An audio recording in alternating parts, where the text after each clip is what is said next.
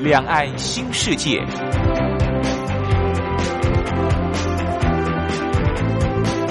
这是一个让您打开视野、胸怀两岸、放眼全球的云端世界。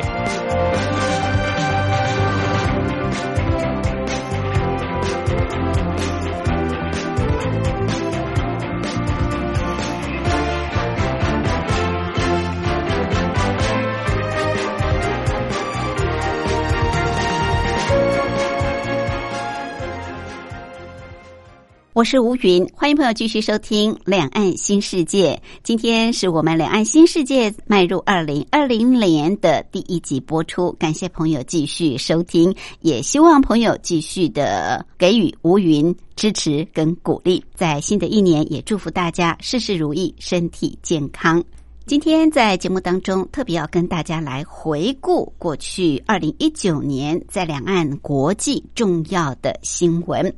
在。去年底的时候，许多的媒体，甚至是网络媒体，都票选出两岸国际重大的新闻事件。我们今天在节目当中就特别邀请国立政治大学外交系李明教授来为大家讲解。李教授是美国维吉尼亚大学国际关系博士，曾经担任过外交系系主任、国际事务学院院长，现在是政治大学外交系的专任教授。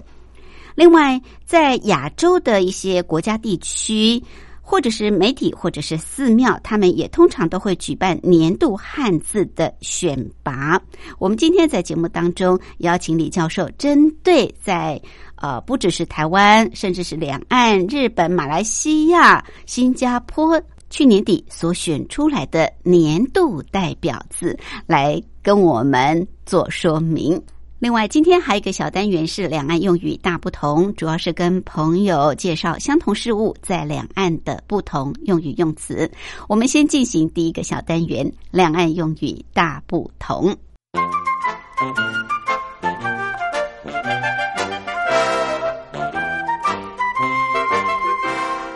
两岸用语大不同。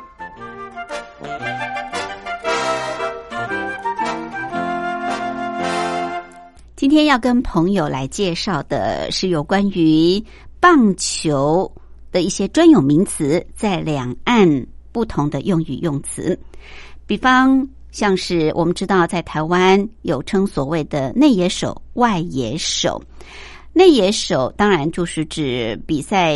这个棒球的时候防守呃这个内野的守备员，那外野手就是指防守外野的这些守备队员。不过在大陆不叫做外野手、内野手，在大陆叫做外场手、内场手。内外的内啊，就是外场、内场。那台湾是叫做外野、内野。另外，在球赛当中，打击手击出的球接近直线，而且平飞，在台湾是叫做平飞球，在大陆是叫做平直球，因为是直线的又平的，所以大陆比较直接的称呼叫做平直球，台湾叫做平飞球。更有意思的是，我们知道全垒打打全垒打的时候，真是全场欢呼。不过，在台湾是叫做全垒打，大陆呢是叫做本垒跑啊，就是跑回本垒的意思。本垒跑在台湾是叫做全垒打，大陆是称之为本垒跑。好，再跟朋友复习一下：台湾说外野手、内野手，大陆叫做外场手、内场手、内场外场。台湾说平飞球，大陆叫做平直球。我们说全垒打。大陆史称本垒跑，好，这是相同事物在两岸的不同用语用词。来安排首好听的歌曲，就进入今天的主题单元，为朋友带来的是黄品源的新年快乐，祝福大家新年快乐。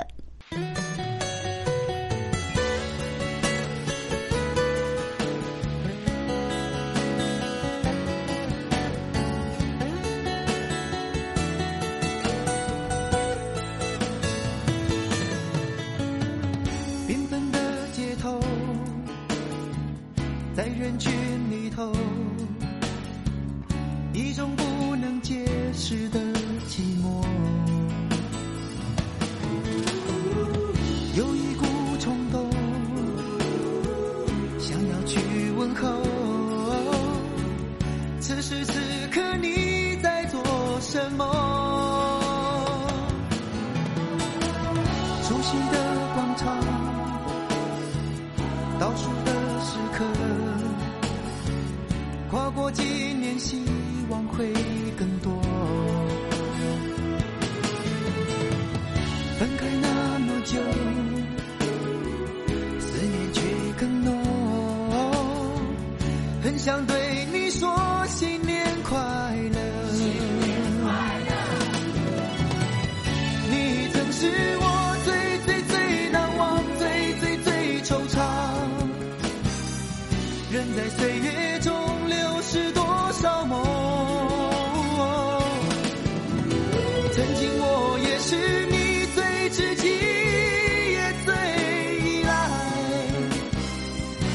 寸情是不宜再重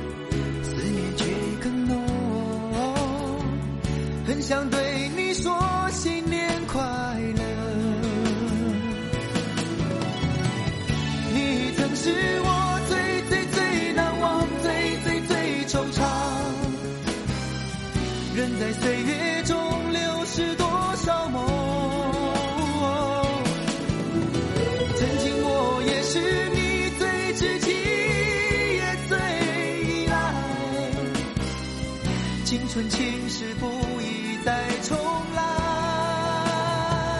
哦新年快乐，我最好的朋友，祝福的心事事都会有。世界那么大，如何不牵挂？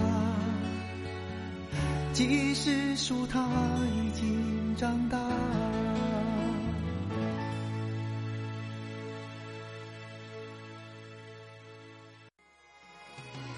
Sunday, Monday, Tuesday, Wednesday, Thursday, Friday,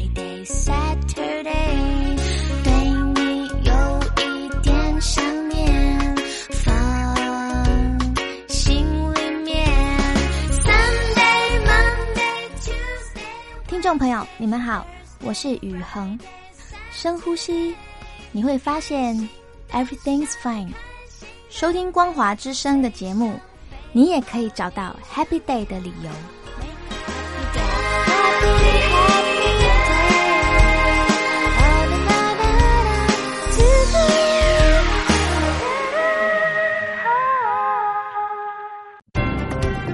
话说两岸。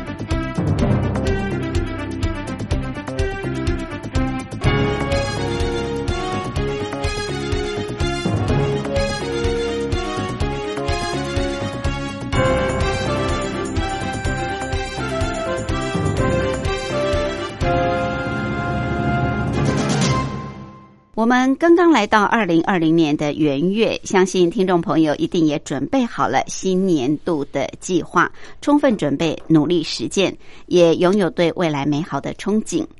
首先，我要祝福听众朋友在新的一年有个好的开始，迈向美好的未来。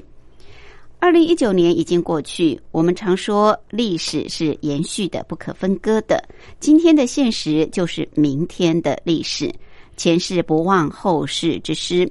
我想就二零一九年所发生的国际大事做个回顾。从这里，我们也可以约略了解，在二零一九年的基础上，国际事务有哪些持续跟变迁，让我们对未来的发展有清楚的认识和扎实的掌握。有许多媒体在每年的年底都会对当年的国际重大新闻做出整理，并且做出评比，依序排出新闻事件的重要性，彰显当时社会普遍对于某些事物重视的程度。而这些媒体也通常会征询、阅听民众的意见，反映当时社会心理脉动，也凸显当年的精神意涵。除此之外，在亚洲的几个国家，或者是媒体，或者是寺庙，也通常会举办年度汉字的选拔，广泛结合当地民众当时的感觉，也呈现民众对未来的期待。而这些年度汉字的选拔也饶有趣味，所以我们今天也可以看看，在这些国家和地区所选拔出来的汉字，还可以做个比较。我们今天特别邀请国立政治大学外交系李明教授来为大家讲解。李教授是美国维吉亚大学国际关系博士，曾经担任过外交系系主任、国际事务学院院长，现在是政治大学外交系的专任教授。李教授好。呃，主持人好，各位听众朋友们，大家好。首先祝福大家有一个非常成功、快乐，而且收获丰硕的二零二零年。是，谢谢李教授。好，我想首先是不是请教授先给我们说明一下，二零一九年在国际社会发生的政治、经济、社会的一些发展上，到底有哪些事物展现了特别的意义？而这些事物，甚至是对海峡两岸的互动，也都标志着某些重要的意涵。好的，谢谢。那我也觉得，二零二零年一开始我上这个节目啊，我觉得，呃，我也非常的这个荣幸。那么刚才主持人也特别提到啊，历史是延续的啊，也是不可分割的。特别是提到前世不忘后世之师啊，我们从啊这个二零一九年啊这个滑到二零二零年的这个当口，我们如果对国际事务啊能够了解它的这个持续和变迁。呃，我们对于未来的发展呢，会有比较清楚的认识跟掌握啊，确实是这样子。那二零一九年确实是一个非常特殊的一年啊，有许多国际大事啊爆发，不但是二零一九，对于未来可能也有非常重大的影响。嗯，我们首先看元月份呢，有欧元区的成立。二十周年，大家呃可以看到，欧元是出自于这个欧盟啊。那么欧盟是到目前为止也呃，那么已经有这个二十七个国家。如果呃英国不算的话，就二十七个；英国算的话，就是二十八个，因为它还没有成功的正式的脱欧。嗯，这个欧盟是一个很长期发展的一个过程。呃，一九九九年啊，在当时啊，特别比如说法国放弃了他自己的法郎。那德国放弃了自己的马克，而成立了这个大家所公认的欧元，而欧元甚至有的时候比美元还来的重要的这个国际货币。那么它也成立了二十周年，所以呃，让这个欧元区或整个欧盟变成全世界最大的这个经济体啊啊，所以有的时候美国还要啊看看啊这个。欧元区的一些活动，来决定自己的这个经济政策跟贸易政策，啊，这就是说，美国有的时候还必须要看欧元区的脸色啊。嗯。啊，其次呢，当然啊，我们也知道这是啊，美国台湾关系法生效第四十周年。为什么呢？在一九七九年啊，美国跟啊中华民国断交，跟大陆建交了之后呢，当时卡特政府啊。啊，在百般不情愿底下啊啊，受到美国国会的这个压力，呃，不得已的签订了《台湾关系法》。呃，《台湾关系法》就是决定了啊，今后四十年，美国跟台湾的关系啊啊，美国把这个《台湾关系法》看成是他自己国内法，然后对于台湾维持他应有的。安全的承诺，同时呢，也提出了这个是总统的职责，必须要定期的向国会报告啊，两岸的这个安全的问题，还有要向台湾提供这个所谓防御性的武器。嗯，呃，再其次呢，就是一月二十二到二十五号世界经济论坛在瑞士达沃斯举行啊，当然我们都知道，习近平也参加了啊。可是去年啊，在这个二零一九年啊啊，美国总统特朗普确实没有参加啊，嗯啊，特朗普因为他总是认为美国的经济还是第一啊，他不太呃愿意让美国的经济受到这个世界经济论坛的这个局限。我们也都知道，这个特朗普一直提到美国第一啊，美国呃必须要呃优先，美国必须要重新领导世界。所以，美国在保护主义的这个啊、大帽子底下啊，他对很多国家都施加了这个保护主义的重手啊，对其他国家，包括加拿大、欧盟以及中国大陆。啊，那么提出了这个所谓啊贸易关税啊等等要增加，所以呢，他自己变成了一个好像看起来是呃反自由贸易的国家啊，嗯特别是贸易保护主义的国家。是呃，倒是习近平在呃世界经济论坛里面做出了重要的讲话。那么三月份啊，还有看到中国人大跟政协在北京召开，这个也是大陆年度的盛事。嗯那么三月份呢，也是英国啊、表示他要正式的脱离欧盟啊，三月二十九号。四月份呢有印尼总统大选啊，四月份还有这个日本的明仁天皇他表示要退位，就是四月三十号的那个事情。那德仁皇太子呢是第一百二十六位的天皇，他呃决定就在五月一号正式即位啊。这这个当中啊、有一天的这个这个相隔的这个时间，但四月份呢，在日本也是啊出现了大事啊。五月份呢，啊，标志着中国五四运动一百周年。那大陆也有很多纪念的活动，台湾也有啊。不过现在年轻人好像对五四运动已经不是很了解了哈。我们必须要告诉他们，那个是对外争主权，然后对外反霸权的那个非常重要的民族主义的运动，在中国。那么还有五月份印度国会大选，六月份还有二十国集团高峰会在日本大阪召开。这是六月二十八号到二十九号的这个事情，这也决定了二十国集团在未来一年啊所做的一些整合的工作，还有怎么样去共同呃维护这个世界经济的呃比较好的运转，而且同时要照顾到这个气候变迁。是。啊、那么七月份有第四届的亚投行年会在卢森堡举行，这个是第一次啊，中国大陆在这个亚投行，呃，也就是啊推动“一带一路”非常重要的这个资金的来源，第一次在呃非亚洲国家举行啊，这个是七月十二号到十三号的这个事情。嗯，那么另外呢，还有八月二十五到二十七号，呃，这个 G7 就是七大工业国的高峰会在法国啊、比亚里兹召开。九月份呢，啊、在台湾啊纪念九二一大地震啊二十周年啊，这是非常大的一个地震啊。那么当时大概是这个三千多人罹难啊，这个是当时在上个世纪非常大的一次地震，对台湾来讲，大家都觉得那个是非常恐怖，但是也值得纪念啊，缅怀这些过去的先人。但是呢，同时也重视这个自然灾害的防御啊啊，特别啊也要注意到环境保护。十月份可以看到中国大陆见证七十周年啊，这个十月一号。十一月呢，可以看到这个柏林围墙倒塌三十周年啊。柏林围墙是在三十年前的十一月九号嗯倒塌的，所以呢，促进了东西德的统一以及最终啊冷战的结束。那么十二月呢，呃七号是国民政府迁台第七十周年。在过去的七十年的岁月当中，在这个蒋介石总统、蒋经国总统等等的啊这些国民政府的领导人啊胼手知足努力之下，台湾从一个不毛之地啊，能够啊励精图治，变成一个美丽兴旺的一个宝岛。这个是我们过去看到七十年的这个努力啊，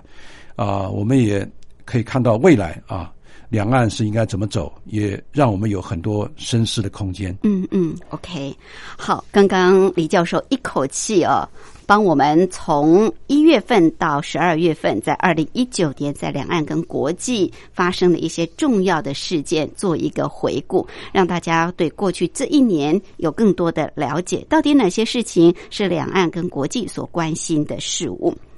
另外，我们也知道，在台湾的网络媒体上报，他对于二零一九年的认识也相当的多样化，包括像是香港在六月份所爆发的反送中事件，还有持续打了一年多的中美贸易战。另外，就是刚刚教授也特别提到，在去年三月份，英国表示正式要脱欧啊，这个英国脱欧的僵局等等。那这些都对原本的世界秩序带来巨大的改变，甚至也深化社会的分歧。教授，你能不能说说上报所做出的一些看法呢？哎，好的。呃，在迎接二零二零年之前呢、这个台湾的网络媒体上报，呃，编辑群他制作了二零一九年度的新闻回顾的专题，而且也邀请读者一同回顾这些影响啊、你我的共同的生活啦，或者是想法的一些国际大事。呃，首先他给了一个年度人物啊，叫做童贝瑞。童贝瑞是一位瑞典的非常呃年轻的小女孩啊，她只有十六七岁。她特别呃提出一个所谓的呃星期五假期。星期五假期，她就是要求大家星期五不要上课啊。那么星期五呢，共同来努力啊，关心这个全世界的环保的议题。她呃也在联合国大会啊、也大声疾呼啊，呃，全世界的领导人呢、都必须要重视世界环保。还有气候变迁，他变成一个呃《时代》杂志的年度风云人物啊。他强有力的这个发言呢，呃，也指责了各界对于气候变迁行动是不足的，而且希望能够唤起全球对环保议题的重视。那他代表这个一个年轻力量的挺身而出，啊，让他也一跃成为二零一九年的这个代表人物啊。嗯，至于啊、一些代表性的一些专题呢，啊，包括第一个啊，看起来是最重要的，就是香港的反送中的运动啊。反送中的运动，呃，刚才主持人也提到了啊，就是香港政府啊、想修订这个逃犯条例而引起的这个事件，在六月九号爆发大规模的社会抗争，爆发了示威者和警察之间的激烈冲突。据统计，大概六千多人遭到逮捕啊。香港民众历经三个月的抗争之后呢，特首林郑月娥终于在九月宣布撤回条例，但是民意呢对回归中国后的不满已经扩大。而亲中派呢，在这个区域会当中的选举惨败，呃，社会严重分裂。反送中事件到现在延烧六个多月啊，可是仍然是在持续进行当中。另外，第二个呢，就是美中的贸易战，这是从二零一八年夏季开始啊，呃，世界两大经济体啊，这个两个龙头啊，到目前长达约十八个月的贸易交锋，他们互相对进口商品加征关税。这个期间展开好几轮的这个谈判，终于在呃二零一九年的岁末之际啊，宣布达成所谓初步的贸易协议。另外呢，就第三个啊，上报所特别重视的就是英国的脱欧僵局。在二零一六年呢，英国举行脱欧啊的公投，最终呢是以百分之五十二的同意啊的比数压制了另外百分之四十八，决定离开欧盟。嗯，但是也没想到说造成了一个欧盟跟英国卷入了一场动荡。那么原定在二零一九年三月二十九号脱欧的英国，到目前为止还是因为国内脱欧协议很难谈得拢啊，所以呢延宕了这个脱欧的日程啊。那个现在的首相强森呢，带领保守党在十二月提前大选当中取得压倒性的席次之后，那么鹰派的立场才让外界对于二零二零年一月三十一号正式完成脱欧的这个计划，呃，有信心。嗯啊，第四个呢是呃，伊斯兰国的首领巴格达迪被美军的长城的飞弹啊，或者是那个导弹所击中。这是十月份在美军突袭当中，经过了长时间的追击，让世界啊啊少了一个残杀无数人民的一个魔头啊，他是一个恐怖主义的代表啊。那么第五个呢是日本天皇生前退位，刚才讲过了啊，皇太子德仁他带领日本迈向了所谓的令和元年。嗯，第六个是啊，非洲的猪瘟入侵中国的全境。啊，这个一开始是在二零一八年的八月，辽宁省出现了非洲猪瘟首例之后，各省陆续传出了疫情，并且扩大。到了二零一九年的五月，中国大陆全境都沦为非洲猪瘟的疫区，所以呢，各地的这个呃猪肉价哈也上扬的很多哎，而且最多上扬的大概就是上扬了啊百分之百啊，这是让这个大陆的很多消费者叫苦连天啊。第七个呢是美国总统川普遭到弹劾，呃，弹劾的两个理由是这个滥用职权和妨碍国会的调查，这是美国的众议院已经通过了哈。呃，他是美国历史上第三位遭到弹劾的美国总统。接下来就是看参议院会不会通过了哈。但现在参议院呢是被共和党所这个支配的啊，啊，所以要让参议院通过其实并不容易。第八个呢是巴黎圣母院遭到这个大火的祝融之灾啊，这是四月份，是有八百五十年历史的珍贵文物严重的毁损，十三世纪所建造的屋顶跟十九世纪所树立的尖塔都付之一炬。大家都很重视啊，这个巴黎圣母院，它是一个文化的这个代表，是一个大家精神的中心啊。所以巴黎圣母院呃，这个遭到祝融之灾，大家都很心疼啊。那么第九个就是气候变迁加剧。而刚刚讲过的这个瑞典女孩啊，童贝瑞啊，这位小姐呢，她发起的这个气候罢课的运动啊，刚才讲了，那么让全世界各国都知道她，而且呢，也加重了对于这个气候变迁的这种忧虑。第十个呢，就是这个根据上报是说，啊，史上第一位宣布角逐美国总统的台湾人杨安泽上场了。嗯哼，啊，他从一个默默无闻的呃台湾的在美国发展的企业家啊，形成了这个所谓洋帮啊，受到美国媒体瞩目，他变成民主党的总统初选参选人，而他正在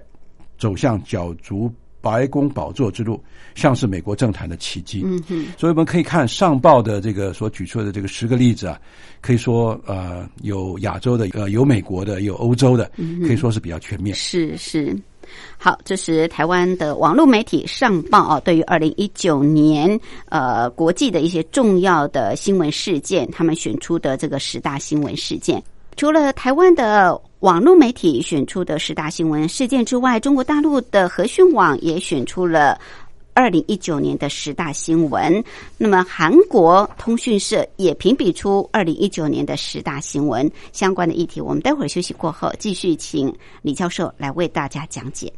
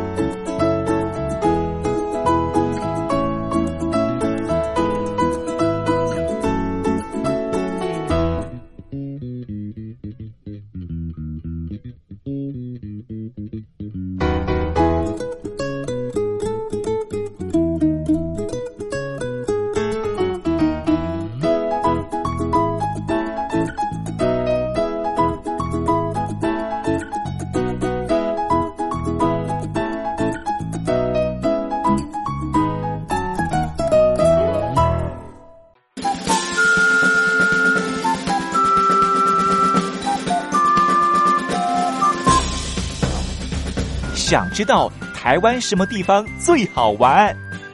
想知道台湾什么美食最好吃？想知道两岸发生了什么大事吗？您想要的，我们都有。收听光华之声，丰富您的人生。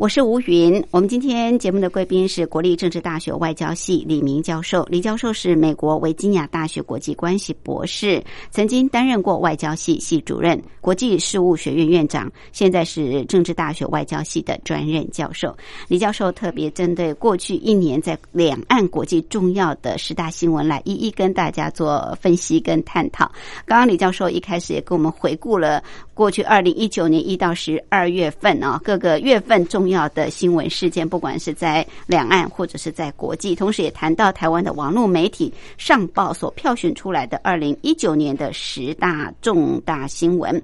大陆的和讯网在去年。四月二十五号，在北京所召开的第二届“一带一路”的高峰论坛，这个事件，他们是把它看成是头等大事。和讯网也征集了十大新闻，教授可不可以跟我们稍微谈一下？对，好的。呃，和讯网啊，它代表大陆的观点啊，它把这个四月二十五号啊，第二届“一带一路”高峰论坛在北京举行，看成是真的是头等大事了哈。那我们也都知道，这是一个国际盛会啊，在大陆召开。呃，一共有四十位国家和国际组织领导人，一百五十个国家，九十二个国际组织，将近六千名的代表共襄盛举，而且达成了两百八十三项重要的成果。在第二届的这个“一带一路”高峰会，习近平特别在开幕式的主旨演讲当中指出啊，这个经济全球化是不可逆转的时代潮流，而且倡议要共建开放合作、开放创新。开放共享的这个世界秩序啊，嗯，呃，宣布中国大陆对外开放五方面的重大举措。那么第二个呃，和讯网所提到的重要的这个新闻是中俄在东线的天然气管道投产通气，这是十二月二号的这个事情啊，就是呃，习近平跟呃俄国的普京总统在北京和索契下达指令，总长八千多公里的。中俄东线的天然气管道正式投入通气啊，等于是彰显了中俄全面战略伙伴关系的重大成果。嗯，啊，也向这个世界展示了中俄两国全球性大国的合作的潜力，而且呢，也为世界各国提供了合作共赢的经典范例啊。那么第三个呢，就是中美达成第一阶段的贸易协议，也这个也就是十二月十三号，经过两国经贸团队的共同努力。双方就中美第一阶段的经贸协议本文来达成一致。那么第四个是重视英国脱欧的这个过程。嗯，所以第四项比较呃重大的这个消息，根据和信网是说，英国脱欧进程给欧洲带来巨大的影响。第五个呢，就是美国优先逼着这个欧盟，它必须要战略自主。这个是特朗普的这个美国优先的政策啊，因为他先后退出了伊朗的核协议跟巴黎的气候协定，欧盟坚决反对，并且采取了反制和补救的措施，所以欧盟对美国发动了全球贸易战啊这样子一个事情深感失望，所以也离间了美国跟欧盟的关系，所以欧盟呢就展现了他必须要呃战略上自主。法国总统马克宏还特别请俄国的总统普京跟伊朗的外长啊扎里夫到呃比亚利兹，也就是法国的这个地区啊，来协商，当着特朗普的面呢，呃强调要改善呃俄国和法国的关系啊，所以美欧的矛盾啊和分歧啊，那么已经是完全的显露出来。那么第六个呢，就是土耳其啊，对于美国也造成了这个重大的战略牵制啊。那么美国呢离开了，等于是对对这个叙利亚境内的这个库德族的这个承诺，也对啊土耳其呢啊也造成了一个所谓的政治的真空的这个状态。土耳其利用这个空档呢，就去攻击啊这个库德族。嗯，那美国的做法呢，也让全世界都感到非常的不满跟这个失望。那么土耳其呢，跟欧盟一样啊，要表示它的独立自主性啊，所以呢，土耳其呢也向呃俄国啊进口了这个 S 四百的防空飞弹。也表示了这个，它不完全是采取跟欧盟，特别跟美国同样的立场，所以土耳其也变成一个新兴的一个势力，足以跟这个欧盟来抗衡，也增加了欧盟呃合作的一个复杂性。是。那么另外呢，第七个就是法国跟德国跟乌克兰啊重启诺曼底的这个峰会的模式，这个是在十二月九号发生的啊，就是法国、俄国、德国、乌克兰四国峰会。四国峰会呢是最大规模的啊，就是怎么样去啊安排这个俄国在东欧的这个地位啊，所以俄国签署了全面交换战俘和停火协定。那么四个月后，在乌克兰东部要举行选举，被外界认为是到目前为止啊，在在乌克兰跟俄国关系最大的一个进展。第八个呢，就是拉美的这个多国的剧烈动乱，使美国的因素难辞其咎。我们可以看得。非常非常清楚，这里面包括委内瑞拉、跟瓜地马拉、包括厄瓜多等等这些长期是跟美国哈比较啊有联系的一些国家，他们也爆发了非常严重的这个内部的人民对于政府的不满。嗯，而更加凸显的是十月十八号，智利也爆发了破坏性的抗议行动。那抗议行动呢，是因为反对这个地铁呃票啊这个涨价而。产生民众对于社会不公和生活水平下降的这个暴力的宣泄，居然还使得这个亚太经济合作会议呢，居然没办法在智利召开。同时，阿根廷也有抗议活动，玻利维亚也有啊抗议，并且反美的一些行动。这里面呢，啊也出现了这个颜色革命的骚乱。但是呢，有些当地的国家也说这个。大概背后都有美国的影子，嗯，所以呢，美国跟当地的国家的这个关系啊，都出现了或大或小的背离，或者是这个分歧。那么，另外呢，第九个就是非洲啊，虽然总体稳定，但是大国在非洲依然是这个啊有竞争的这个态势啊。在苏丹举行了第五十五国啊这个峰会，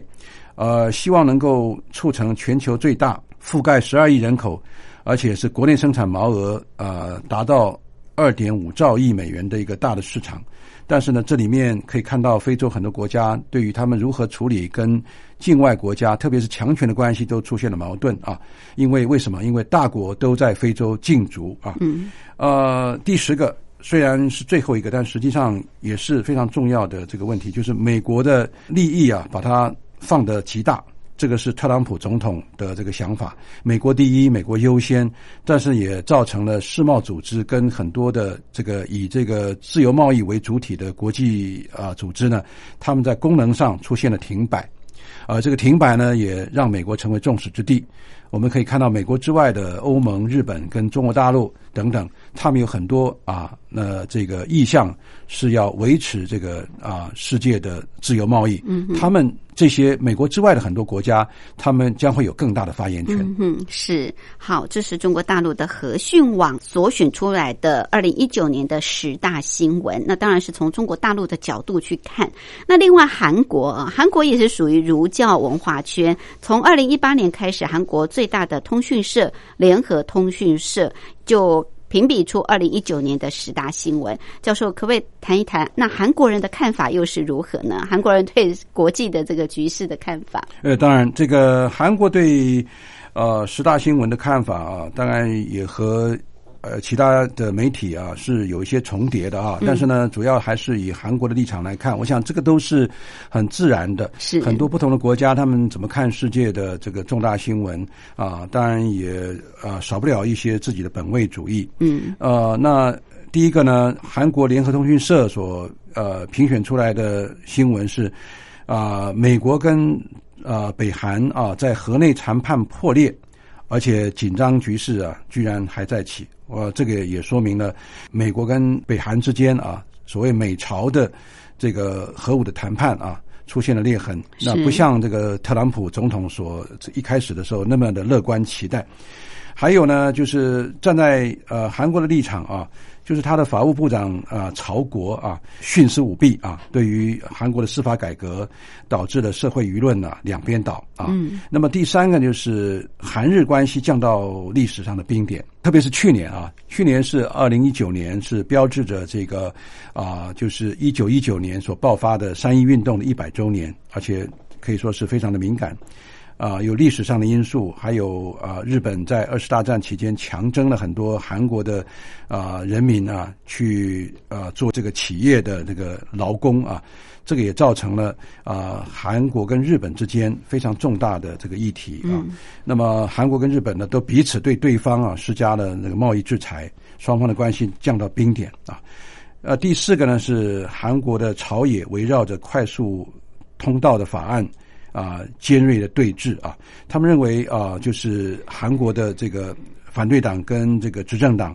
在一些法案的通过的速度啊，有相当啊重大的这个差异啊。他们认为这个，特别是反对党认为是执政党啊是为了自己的利益，那么这个执政党呃反而去攻击啊这个反对党，说他们不顾韩国全民的这个利益。嗯另外啊、还有就是比如说像匈牙利的沉船事件啊，在江原道啊，那么出现了这个匈牙利沉船事件，这个当然是啊、我们国际的事务上比较少看到的啊，这个、这个一些这个呃事实。嗯还有韩国的前大法院的院长啊梁成泰涉嫌这个贪污腐弊被捕等等，这也是韩国人的看法。嗯但是我们嗯可以看到，这个韩国啊是患了所谓的集体。忧郁症哈、他们所看到的是这个啊、他们一些负面的一些消息，而且特别是韩国所出现的这个，比如说像呃韩国不同阶级的这个啊、就是凝固，就说很难让这个社会这个底层的人翻转，嗯能够让这个社会的流动快速，而且呢，韩国也出现了贫富差距扩大的这个情形啊，是。而且还有这种呃，让韩国社会感觉到他们基本上还是弱肉强食的一个韩国社会，嗯导致了人性啊啊、非常的啊、受到这个压抑啊，而且。他们说韩国的这个社会啊，充满了这个所谓歧视跟排挤啊，倒是韩国人的一个看法。嗯哼。这个我讲是蛮特别的。是好，这是韩国民众哦对于朝鲜半岛的内外环境发展的一个看法在，呃针对去年二零一九年。好，事实上，刚刚我们谈的都是不管是呃国际媒体或者是网络媒体，他们所票选出来二零一九年的国际两岸重要的新闻议题。那一般民众呢？一般民众其实更能够深刻感受，到底在去年这一年，我的感受是如何。那我们知道在，呃很多的寺庙或者是媒体都会办所谓。年度的汉字选拔啊，这是在亚洲国家比较特别的，但是一个字就能够代表出过去这一年民众的心理感受，我觉得也很有意义。我们待会儿休息过后，也针对这个部分来请教李教授。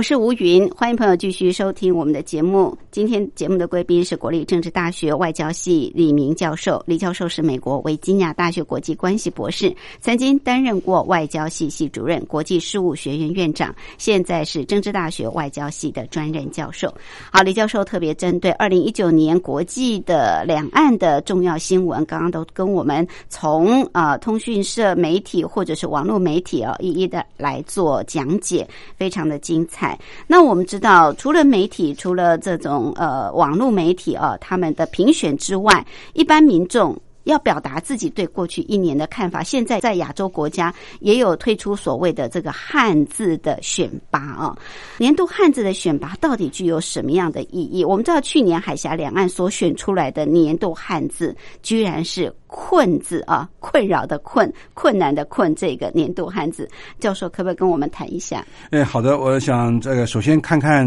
二零一九年十二月二十五号啊，两岸。啊，年度的汉字是“困”字啊，由“困”字当选，等于是说大家共事啊，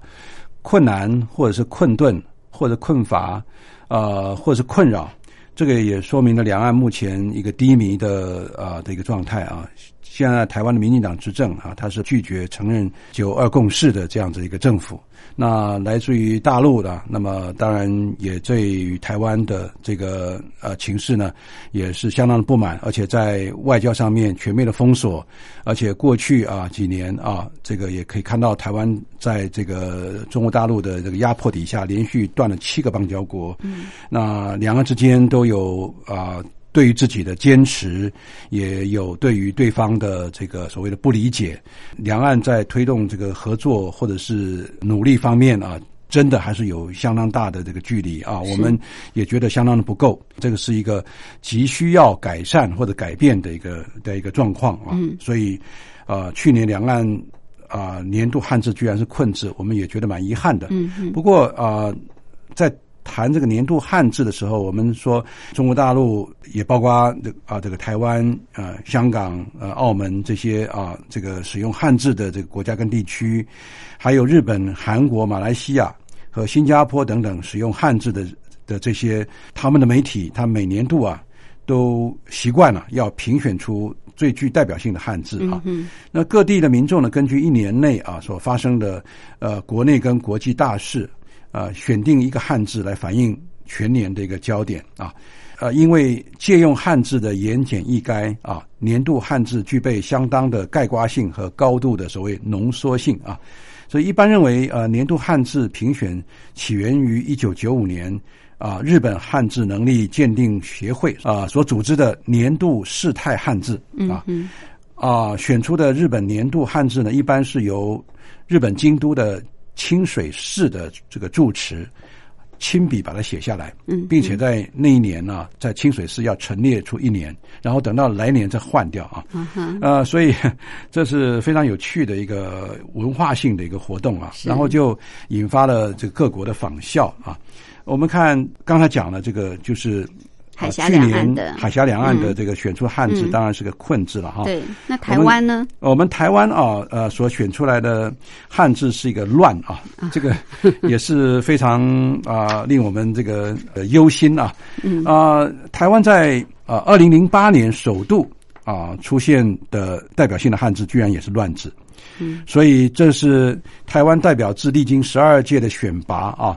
第一次出现回锅的年度代表字，就是乱字。嗯，二零零八年，当时是那个陈水扁他的八年任期快要届满的时候，那大家对于这个陈水扁政府是相当不满意的啊。陈水扁呃，他的家族出现了这个呃贪污受贿的这个事情，陈水扁跟他的夫人吴淑珍女士也被法院判定为这个贪污的共犯。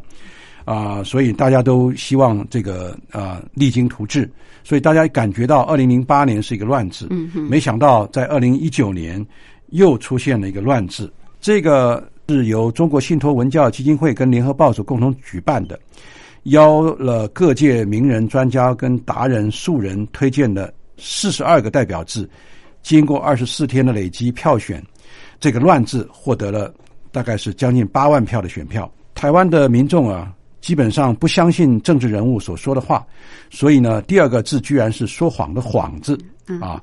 在“谎”字之后呢是忧忧虑的“忧”，第四个是跨跨年的“跨”，希望能够跨过了这个困顿的时代，走向更好的这个呃新的一个愿景啊。除了台湾，除了呃两岸之外，刚刚教授你也提到，像是在亚洲地区，像日本、马来西亚、新加坡也都有所谓的年度汉字，可不稍微跟我们聊一下这几个地区国家他们选出来的汉字？好的，呃，十二月十二号呃是日本的所谓的汉字之日啊，嗯，每年在那个时候会选这个汉字啊，所以二零一九年的十二月十二号，日本汉字能力检定协会。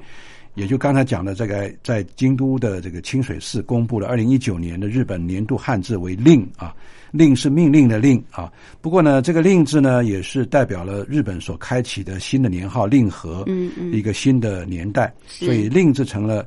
令和元年的代表字啊。那马来西亚今年选出的是哪个字？马来西亚呃年度汉字啊，是继日本、中国等等国家提倡年度汉字评选的国家。而马来西亚呢，也是一个具有浓厚中华文化传统的一个国家哈。它是从二零一一年开始开跑的啊，去评这个所谓的啊年度汉字。不过今年呢，它是选上了这个“骗”字。骗骗啊，诈骗的诈骗的骗，因为马来西亚的政客骗了很多，也 而且也骗的很大，所以二零一九年马来西亚的评选的汉字是骗，嗯，那么一路领先啊，最后胜出，而而第二个是这个路啊，就是是走出新的一条路啊，但是也不晓得有是不是前面真的有路，嗯，那么还有贪字啊，嗯，所以这是马来西亚。呃，新加坡开始评选年度汉字啊，是从二零一一年开始的。去年啊，新加坡联合早报举办了这个一年一字的这个活动啊，在通货膨胀跟普遍经济不景气的这个情况之下，新加坡的民众把“账”字。就是涨幅很高的这个“涨”字，水水边这个“涨”字列为年度的汉字。嗯。而这个“涨”啊，好好像让大家都觉得这个这个来势汹汹，而且呃各种各样的这个通货膨胀啊，已经啊非常非常明显，让新加坡的民众感觉到相当的受不了。是 OK，好，这是在亚洲地区啊，很有意思。这个选出的年度汉字，某种程度当然就代表民众对于在。过去这一年度对整个呃国内情势发展的一些看法。好，我们今天非常感谢国立政治大学外交系李明教授。李教授是美国维吉尼亚大学国际关系博士，曾经担任过外交系系主任、国际事务学院院长，现在是政治大学外交系的专任教授。特别针对去年二零一九年的国际十大新闻，以及在亚洲地区民众所选出来的年度汉字所代表的意义哦，跟我们做这么详细而且这么有趣的分析跟探讨。谢谢。呃，谢谢主持人的邀请。也谢谢各位听众的收听，我们还是祝福所有听众们，这个新年有新希望，新年有大发展。谢谢，也祝福教授新的一年事事如意，身体健康。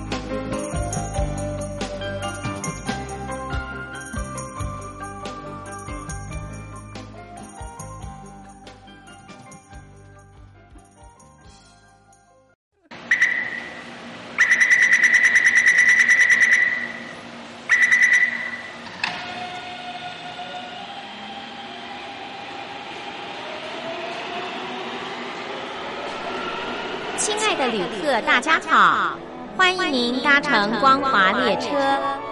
我们中途的停靠点有中波七一一千赫、九八一千赫、八零一千赫、八四六千赫，以及短波九七四五千赫。希望您随时利用这些频道上车，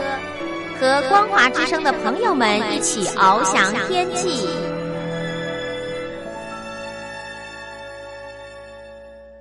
我是吴云，朋友现在收听的节目是《两岸新世界》，凌晨两点进行到三点，晚上的八点到九点还会重播一次，礼拜六、礼拜天都有。欢迎朋友在新年度继续的按时收听，继续的给吴云加油打气。当然，对于我们节目内容，都欢迎随时随地朋友有任何宝贵意见要跟吴云交换，都来信给吴云，地址台北邮政一七零零号信箱，或是寄到丽丽三二九小老鼠 ms 四五点 hinet 点 net 信箱也可以。节目进行到这儿也接近尾声，感谢朋友的相伴，再次的祝福所有的朋友在新的一年事事如意，身体健康，天天开心。我们明天同一时间同一频道空中再会，拜拜。